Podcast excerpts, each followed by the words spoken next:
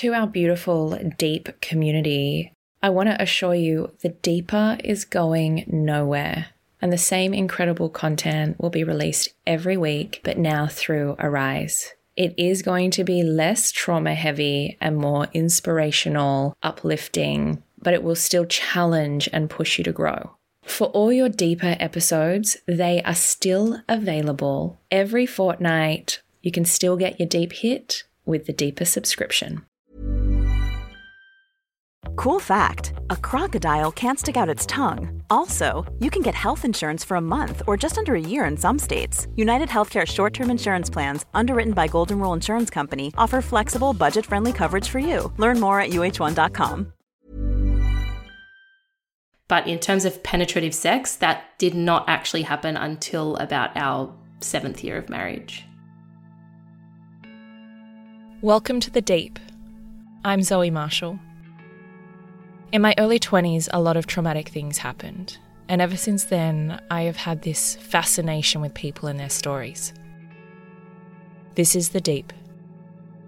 I acknowledge the traditional custodians of the land on which I work and live, and recognise their continuing connection to land, water, and community.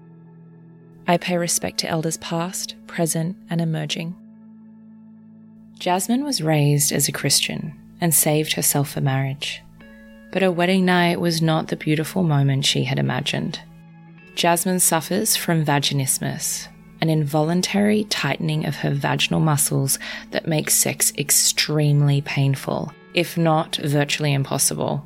This is a really brave and fascinating discussion on the way that religion and purity culture can have a huge impact on our sexual health and experiences. Jasmin, welcome to the deep. Thank you, Zoe. You reached out to us with a very unique situation.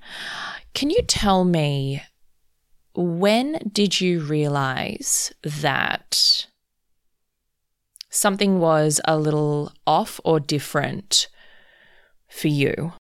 It was probably in my teens when I felt that the things that I was told to believe or do didn't sit right with me, uh, but I didn't have a safe space to ask questions.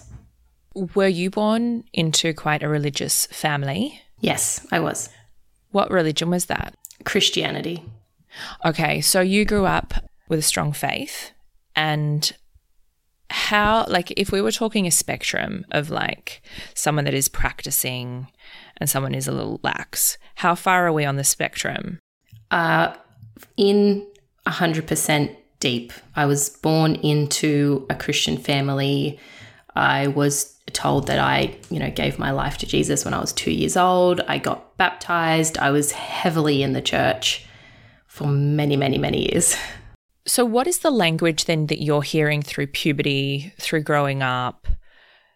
What are the, I guess, boundaries and the structure in which it is to raise a teen girl? It is very conservative. I was taught the basics of sex.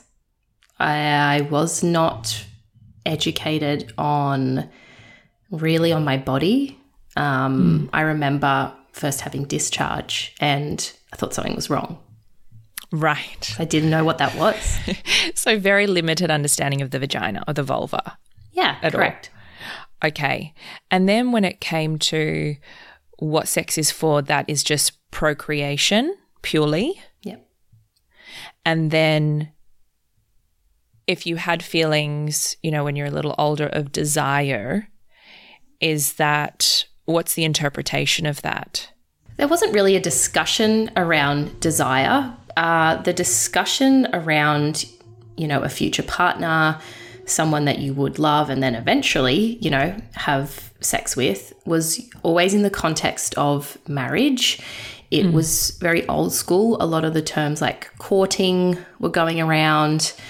Um, you would only date someone if you had a marriage future with them did that feel good for you? Did that feel like, okay, I'm going to follow this path. I'm going to find a partner. I'm going to get married and I will stay is it virtuous? What is it called when you are intact? Yeah, it's they use the term virginity, like you'll stay a virgin until you get married. So did that all happen for you? Yes, it did. And it was I was very in I was in it and that's what I believed to be true for me and my life. How old were you? When I got married? Yeah. 21. Okay. So the day comes. The day comes where you will be deflowered. And I'm sure it, it feels confusing in a way because you don't have a lot of information about what to expect, but it be quite daunting, maybe a little bit of excitement. What is that like for you? Is that the wedding night or when is that does that happen? Yeah. I mean, it was the wedding night. We, you know, had there was a lot of anticipation. We it was something that we were excited for. It, finally, we could do this thing that we had been told about for so long, and it failed miserably. Is it okay to talk about it? Oh yeah, I'm a very open book. Okay, so tell me about the, if you're going to get a little nitty gritty there, tell me about the moment of penetration or attempted penetration. Yep, so it was literally like we got to the hotel room. We were like, oh, finally, now's the time, you know, had a shower, you know, got clean from the day, and then just boom, straight into trying penetrative sex. Zero foreplay, nothing. Okay, like just stick it in.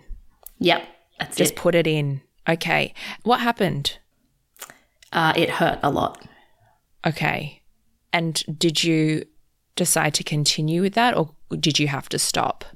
We definitely paused and had moments of okay, maybe we're not getting it right. Let's try something else. Let's maybe be some, do something that's more comfortable. Um, but ultimately, we just kept trying for penetrative sex, and that didn't work. We couldn't get it in. It hurt for me, so I was like, you know what, this doesn't feel great. Let's just stop. And so going forward, did you have anxiety that the pain would still happen or within the church or within the guidance that you were given? Was there like, hey, there's this lubricant, or hey, there's a little bit of massage, or there's something you can do to like help? What was the did what was the step for you? Hmm. I did have a, a friend who had sort of gifted us, I guess, a honeymoon bag or a box of full of things that we might want to use, which did contain lubricant. So, you know, we're like, okay, maybe we need to use this. Um, you know, let's give it a go. Um, but because of our lack of knowledge around needing foreplay, it was constantly just this, oh, let's just try penetrative sex again. Let's just try penetrative sex again. From like literally just walking around in the in your home together into like putting it in. yeah, No kind of A to B, straight to, to Z. correct. Okay. So, how many times had you gone through this motion of let's do this, but without any steps in between? Um, we definitely tried quite a number of times on our honeymoon to see if we could get it working, see if we could make something happen, but every time it just kept hurting. Um, and so every time it just, I just didn't want to do it then because I was like, well, why is this painful? And I'm sure lots of women can agree that it, it, it does hurt the first time. What happened or what was in your mind that this was like, no, this isn't just, this isn't just like breaking the hymen and this is a first time thing that's going to be a little sore. This is actually, I can't do it. I can't move through this. It was definitely on our honeymoon that I had that thought process because there was zero pleasure in it for me whatsoever. And the one thing that I understood to be pleasurable and fun wasn't. And so I was like, well, there must be something wrong with me. I'm I'm the problem. I'm broken. Did you talk to a family member about that or did you seek um, medical help for that? No, I actually felt an incredible amount of shame from that feeling and I withdrew and didn't want to tell anybody about it because of the shame that came with that. Were you or are you in love with your husband? Yes. And what was their thought around this? Was it like, we need help, or you know what, just take all the time you need? Like, what was their, how did they meet you? Mm, it was very confusing for him because he had grown up also in the same environment as myself with very limited knowledge. And he didn't know what to do to help me. And so on his side, he actually felt a bit rejected because Yeah. I didn't want to try anything because I was like, well, if this just hurts every time, then I don't even want to bother. How long are we talking that we go th- this lasts without any answers? like long term speaking, I didn't actually receive a diagnosis for what happened until six years into our marriage. um, thankfully, though, we did work out things prior to that ourselves, other ways to be intimate. But in terms of penetrative sex, that did not actually happen until about our seventh year of marriage. It's so sad that you felt that way for so long. Yeah. Yeah. That is so, so disheartening, so confusing for both of you. What does this mean? People are going to expect children. Yep. That all of these kind of just really difficult. Can you tell us? We'll go back to in between that seven year period, but who diagnosed you and what did they diagnose you with? I went and saw a GP that was recommended to me, and she suspected that I had a condition called vaginismus. And she sent me to a pelvic floor physiotherapist who then gave me a formal diagnosis of having vaginismus. I had never heard of vaginismus until your email. Wow. Explain vaginismus to us all. So, vaginismus is the um, muscular contraction of your vaginal canal. It is an involuntary contraction that occurs anytime you attempt penetration of some sort. So, when I was researching this, that element of involuntary is the bit that blows my mind because you're thinking, okay, I'm relaxed. I want to do this. I'm all for this. I'm going to tell my vagina to relax and to welcome. And it is not your choice that it tightens up. That that to me is so mind-boggling. What does one do that has this condition to work through it? Is that a pelvic floor specialist, women's physio shtick, or how, is it a mind-body thing? How does it work? Yeah, definitely. So it's it's both. It's definitely a mind emotional connection, but then there is absolutely a physical element to it as well. And majority of the time when people experience this condition, they do go see a pelvic floor physiotherapist for because it is a um, it's a dysfunction of the pelvis. So you work to rehabilitate how those muscles operate. Oof. I've been to one post birth. It's not at all a fun place to be. Did you seek treatment there? Yes, I did. We're going to get into that in a minute. Something that you added to the initial email was around purity culture. Can we discuss this in relation to the condition? Yeah, absolutely. So, do you believe that the way you were raised and the things that you learnt had a role to play with this? Yeah, definitely. Because lots of other women that have been, have grown up like you would be like, "That was not a situation for me. I did not feel that." Could you help us connect that? Yeah.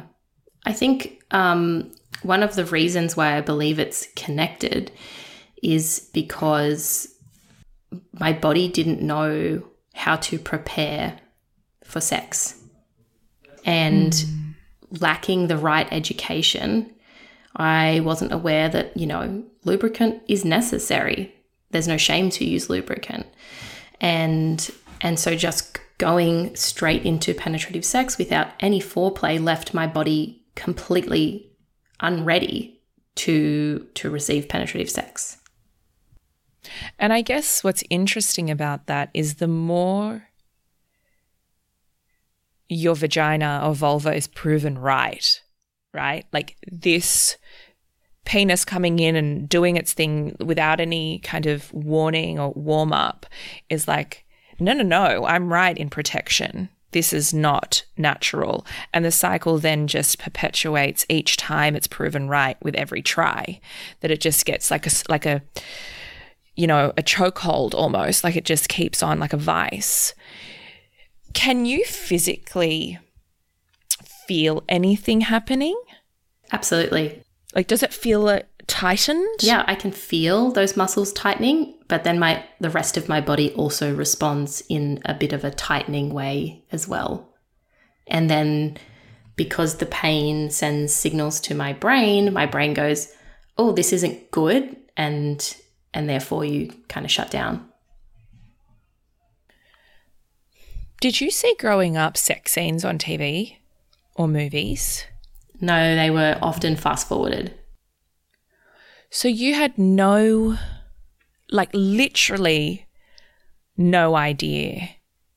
And he had no idea. Yeah, we were operating off very little knowledge. So now we have vaginismus and we have a diagnosis.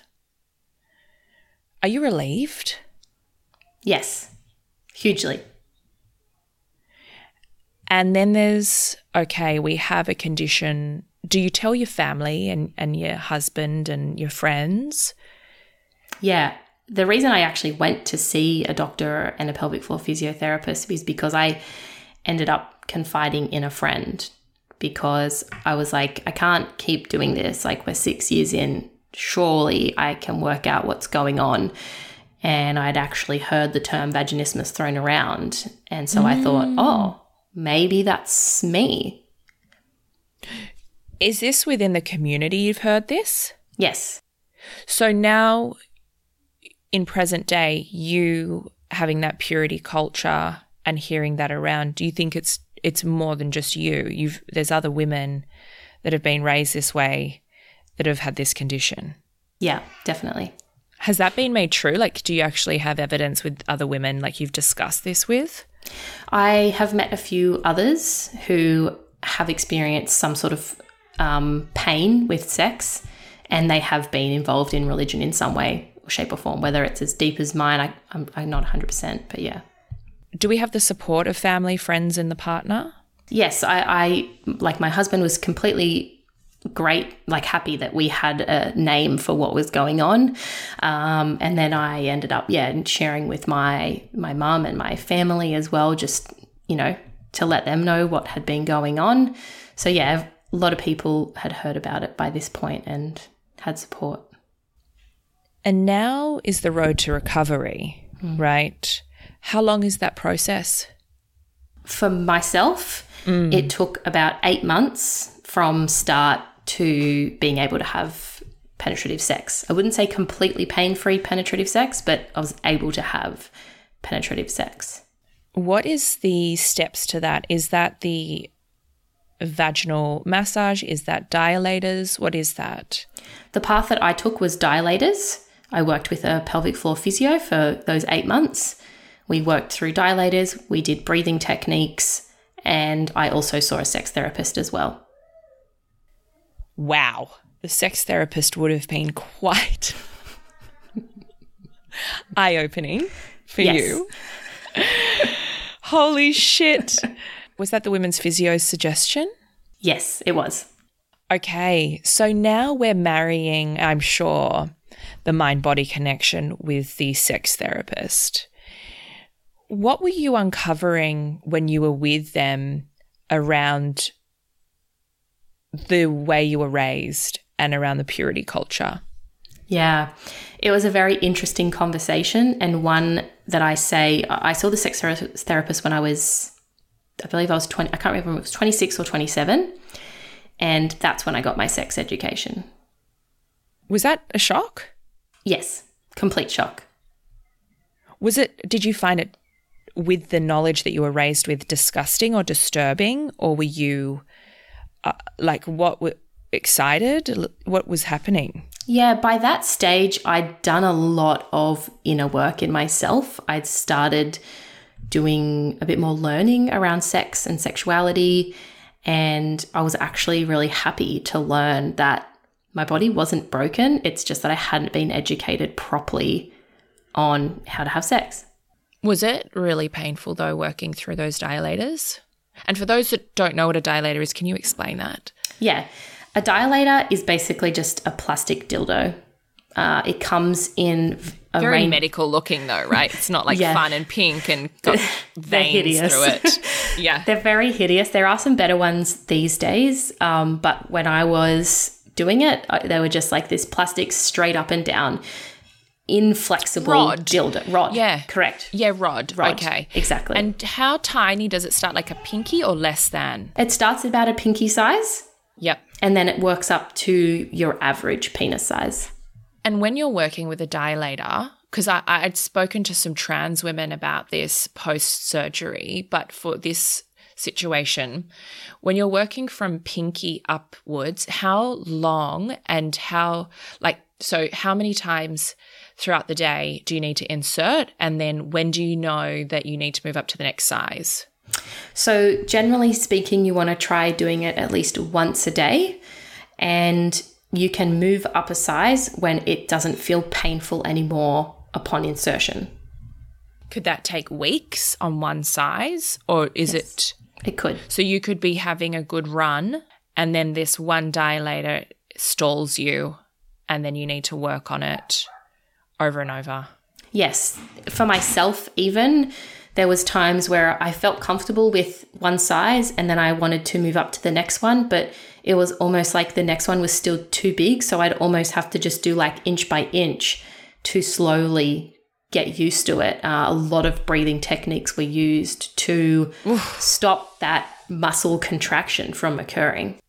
Are we talking then eight months of dilator use? Yes, It's it's fucked, isn't it? Because it's like you it's, don't. it, yeah, it is very fucked. It's like I hated doing it. Oh, like oh, like even when I remember very differently, but the before birth, the doctor telling me to stretch hmm. my perineum, and that I can't imagine what that would have been like for you for eight months. That would have been at times like soul crushing. Like I don't want to do another day. I'm sick of it. It's not fair you know, it would have been, oof, you had some will, you know, to, you did, and you do, like to have that. Eight months is a long time. It is, and, And I'm sure day. there's other people that every day, and I'm sure there are people that are like, eight months, mine took three years, Right. you know, or Correct. whatever. yes. Um,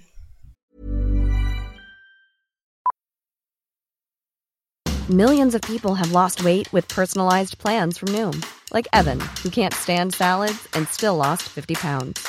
Salads, generally, for most people, are the easy button, right? For me, that wasn't an option. I never really was a salad guy. That's just not who I am. But Noom worked for me. Get your personalized plan today at Noom.com. Real Noom user compensated to provide their story. In four weeks, the typical Noom user can expect to lose one to two pounds per week. Individual results may vary. it's to me fascinating and makes so much sense that if the way you're raised around sexuality, sensuality, the female, male body, trans bodies, all of that, if you are kept in a box and then you're expected to act without any kind of insight, it makes so much sense that your body could produce something like this, a condition that is so debilitating. What is so sad is that you then have to navigate this with this, I guess, darkness all the way through to then seeing a sex therapist, getting a sex education, someone in their late 20s. I'm sure then sharing that with your partner, which would have been really interesting because you're still coming from a place of religious beliefs and, and the way you were raised, and you're probably saying some very outrageous things. Was it well received? Yes, he's always been incredibly supportive of everything that I've been learning and unlearning. And just, I guess, by pure luck, he's often been on the same page. Tell me then about the first time after that eight months. I'm sure it was sore. But was it satisfying? Was it like, fuck, we fucking did it? Yeah, absolutely. I was like, this is what it feels like. And was it quite radical in the way, you know, from how I guess closed you were to being able to receive? Yeah, I definitely felt a very unique connection to my partner after that experience. Mm. I love that you bring that up because I often sense that when me and my partner are a bit like get into, you know, the nitty gritty of life and we're a bit narky at each other, and if we're intimate, there's this real you know, physical uh, bond, but something that happens, and it must be like the primate kind of urges of togetherness. Yeah.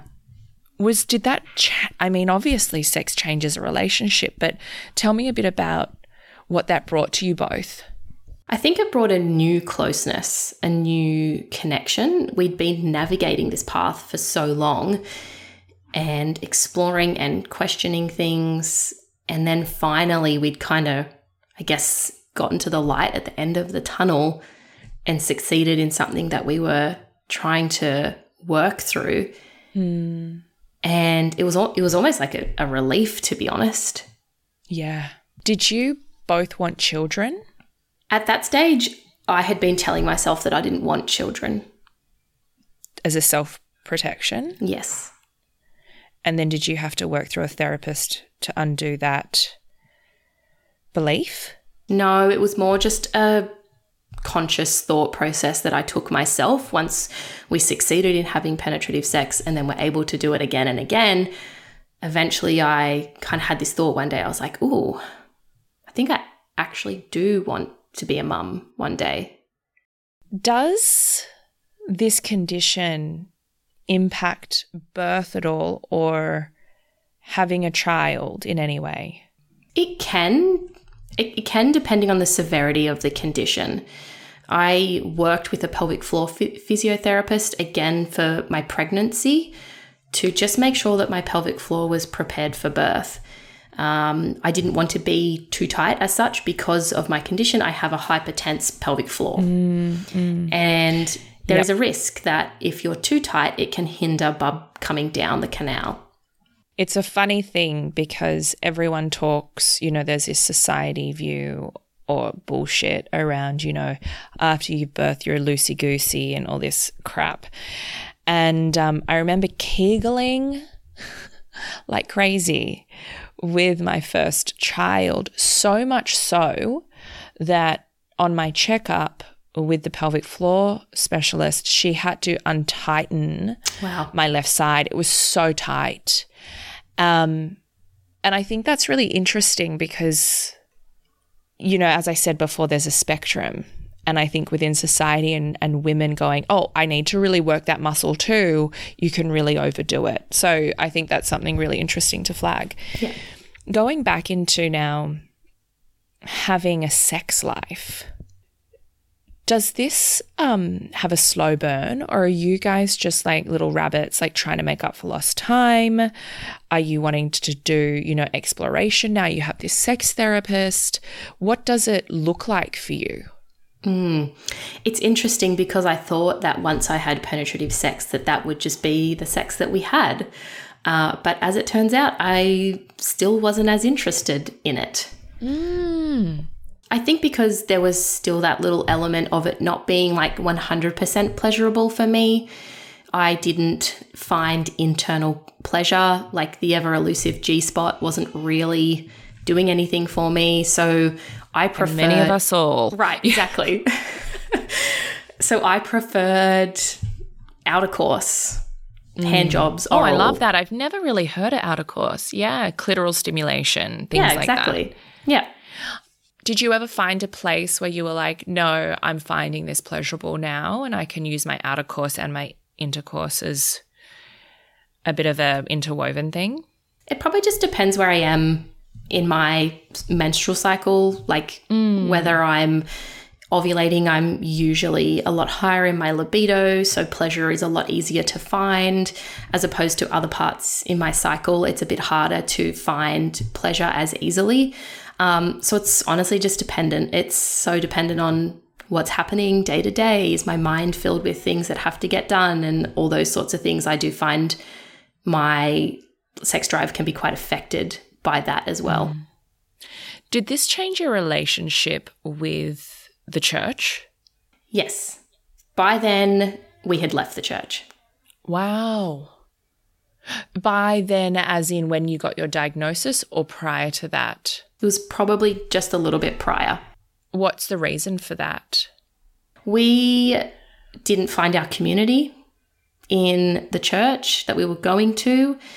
Um, and we didn't feel that we needed to be going to a weekly service to, you know, have a relationship with, you know, a spiritual being or, yeah, we didn't have friends there. So we are like, what's the point? Are you still uh, a practicing Christian? No, I'm not. Okay. Is has that been okay with your family? No, it's difficult. Um, yeah, it's a hard thing to understand to explain to someone that mm. hasn't gone through that process themselves. Um, so it's it's been a difficult one to try and explain. Do you think if you didn't have this experience, you would have left? Yeah, I think at some point, one way or another, I, I would have definitely. Okay, so there was like an outgrowing of this. Yeah. Are you still together with your husband? Yes, I am. Wow. Yeah, Through we just reached that. 10 years. Yay, congrats. so, are you doing some level of service to this community now? Because I've obviously had no idea about this. Do you find other women that need kind of your guidance or experience to move forward into finding the right specialists or the right people for them? Like, have you become a bit of a spokesperson perhaps? Yeah, I mean, I'd like to think so. I, when I started working through all this myself and becoming a lot more sexually liberated in my own body and in the own way, my own way that I presented myself, I started finding a community that a lot of other women were experiencing this. And there's two sides of the community, I believe. There's one side where people see it as an issue and they they work through it. But then unfortunately there's another side of the community where women don't know that there's a solution to trying to, to cure this condition and therefore they just put up with it and have painful penetrative sex oh, over wow. and over again. And they think that that is the way it should feel or they just accept that is the way that it feels. They just accept it as that's the cards they've been dealt. I was a part of a very large Facebook group of people that were experiencing this condition or various types of this condition. And and that is post after post would go up every single day of someone saying, I'm experiencing this, but you know, I'm 50 now and this is just what this is just oh. what it is, you know. Could you imagine? Mm. Your whole life, your whole exploration of sexuality, you've been robbed. Yeah. So you've actually started a business. Can we talk mm. about that? Because yeah. is that quite intertwined or is that quite separate? It's very intertwined. I, I started it as a business, like I started an Instagram to share my story that I had found a way to work through this and I wanted to find a community of people that were also experiencing this so I didn't feel so alone. And then I wanted to be able to share. I wanted to learn from others as well. What were the things that worked for them? How did how did they rediscover things for themselves? And then there was many people that I was following that inspired me to become more sexually liberated, to find more about myself, to really connect with my sexuality.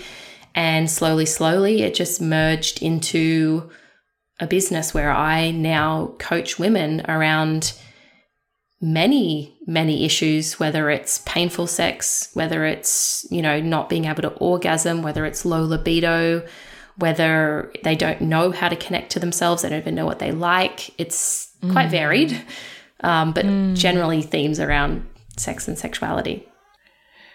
Because you are seeing the sexual therapist, and it really is the student becoming the teacher. So, would you call yourself a, a- Are you a sex therapist? I can't call myself a therapist, I'm a sexuality coach. Got it. Okay. So, within this, within this work that you're doing, what percentage would you say that people seek you out because you have had their experience?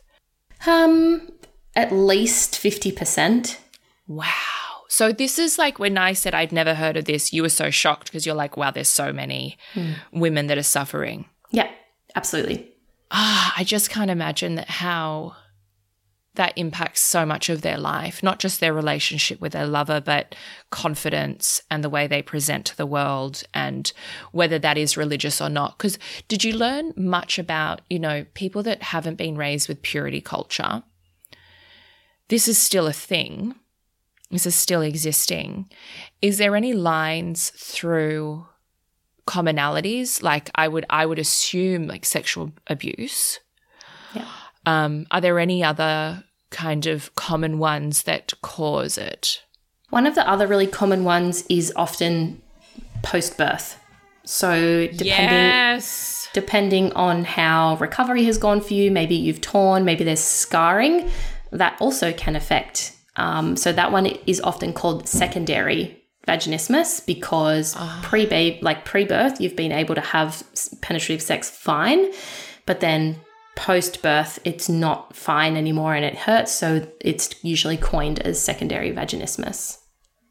Is that the three main pillars, would you say? Yeah, I would say. Yeah. Yeah. Is there ever um, clients that you meet that just are quite accepting of the condition, want to make find peace with it rather than work through it with things like dilators and therapists?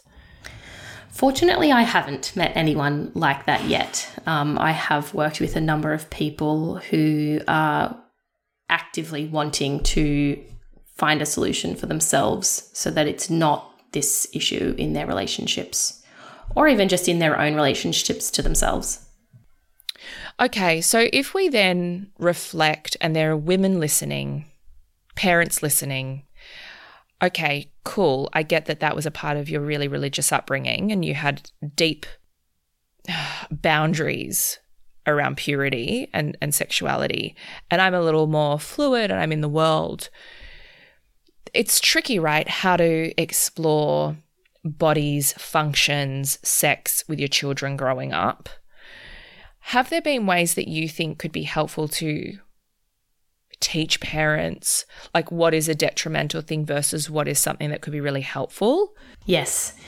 I think one of the biggest things that I feel to teach my own son and if we have any other kids is our sexuality is part of us. And I really want to normalize the conversations around it so that, you know, it, there would be stages, there would be age appropriate stages of when you discuss things, but I don't want them to get to, you know, seven or eight and then they've never heard of the concept of sex before or they've never heard about, you know, that things might feel good. I want it just to be normal. I want it to be part of what they just know. Like they get told how to eat well to look after their body. Yeah. I believe that sexuality should also have the same place. How would we do that? I had a friend share a story with me last year, and her daughter um, was on a pole and she was rubbing against it because it felt good.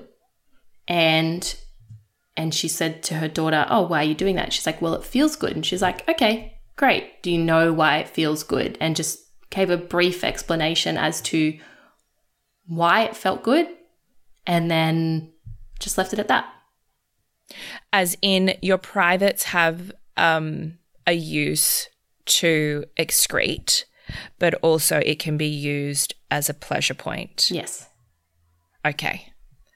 And then they go, What's pleasure? And you say something that feels good, and you kind of end it there. Yeah. So interesting. Yeah, look, my, my son is only one. I have not figured this out yet. This is just my idea of how I think I'm going to do it. Um, I'm still very much working it out as I go. Yeah, it's so interesting. I haven't figured it out completely. I feel like right now, you know, we discuss the concept of death and things like that. Soon as we get into sex, I'm just not sure yet where we go, Hmm. you know, and I think that element of the pole is a great example where it's quite in the moment where they can mind body connect that thing versus discuss it as a concept might be too big. Right. Exactly. Yeah. And I think one of the other things that mm, a lot of our generation did grow up with, especially as girls, was if we did touch ourselves, it the rhetoric was, "Oh, don't do that. That's gross." Yes. So just even simply changing that to okay, That's a pri- that's for that's private. right, exactly. Yes. We don't do that in public, but you can do it at home. It's because we're also trying to connect their understanding that their privates are just for them, which is going to be confusing when they hit puberty and they're wanting to touch other people's privates. And we're going to have to have a new Yes. conversation. And maybe that's just it. Maybe it's like an evolving thing. Yeah, fuck. That's really tricky because I, I think from your life experience and your youth growing into this, it'd be so interesting to know now how you will raise your child. You know, whether you go the whole other end and then he comes back and meets you in the middle somewhere. Um, yeah. I mean, having a mum who's a sex coach, like he's going to be so exposed to everything so early on, which I'm not opposed to. I'm fine with that. Like I have vulva art all over the house. You know, like yes. it's everywhere. It's in it's going to be in his face. So it's going to be very normalized, but I can also Yeah. understand the, someone who is not in that environment all the time, it can be really tricky. How do we Yeah. find that balance? And I think it is what you said. It's going to be an ever evolving conversation based on their understanding levels. And it's going to be momentary. Like, I think you're going to, it's almost like you can't plan the conversations. They're going to pop up. And I remember, um, I think it was, he- I don't know when it was, he was watching his birth. My son was watching his birth and um, was just, I was like, I can turn it off if it's too much. And he was shocked and enthralled and all of the things. He just couldn't believe that mummy's vagina did that. And um, I think in those moments, because that's the thing, right? It's very, there's so many uses for the vulva. Right. And the breasts. Right. You know, more so than the male anatomy is like, so now when he, because he fed for 16 months and he's still very connected to my breasts, but more in a cheeky way now, you know, more in a silly way. And uh, that's an evolving thing too. It's like mum doesn't actually like when you pull her nipples. That's her private part. It's and please don't do thing. that. yes. You know? I totally get you on that. so all of those things. Um, do you feel like we missed anything today that could be helpful? I believe that one of the biggest things when people do experience this condition is they take on something that kind of t- they blame themselves for this. Or they they think well maybe especially if you're if someone is coming out of a religious environment or you are in a religious environment maybe you think you caused it because you did something to add quotations sin Mm-hmm. this is a body condition.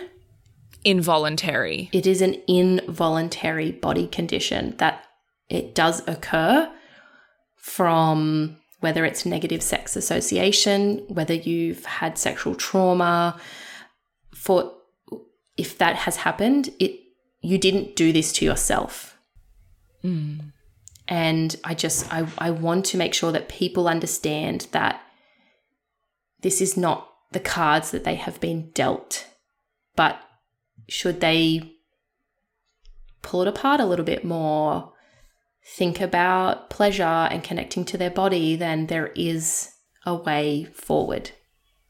And I think it's really important. We might do an episode on this. The vagina, the vulva, I should say, and how incredibly intelligent it is. So, for example, I know somebody that was being cheated on, and when her and her partner had intercourse, she produced a stench, Wow. which would quite literally repel him Wow.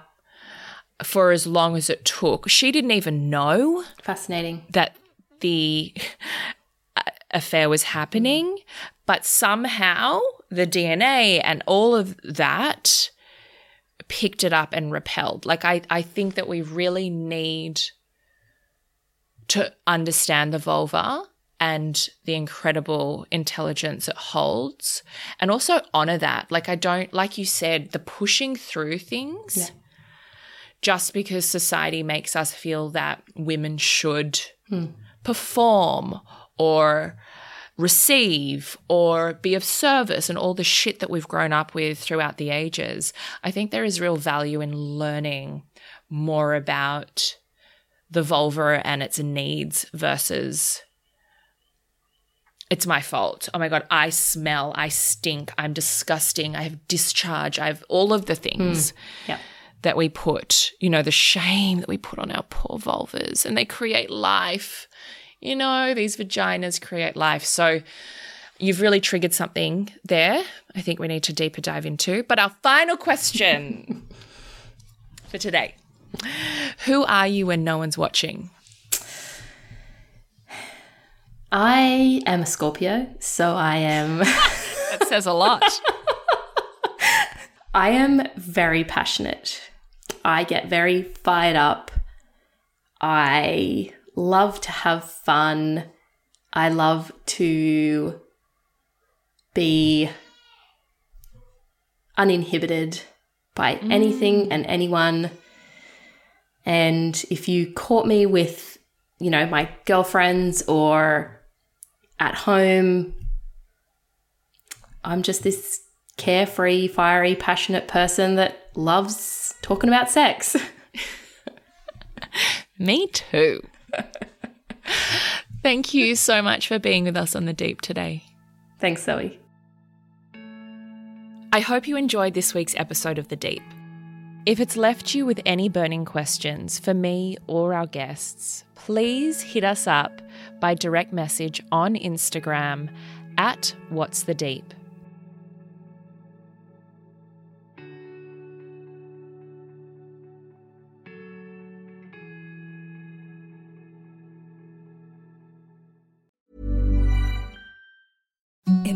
The softest sheets you've ever felt. Now imagine them getting even softer over time. That's what you'll feel with Boll and Branch's organic cotton sheets. In a recent customer survey, 96% replied that Boll and Branch sheets get softer with every wash. Start getting your best night's sleep in these sheets that get softer and softer for years to come. Try their sheets with a 30-night guarantee. Plus, get 15% off your first order at bollandbranch.com. Code BUTTERY. Exclusions apply. See site for details.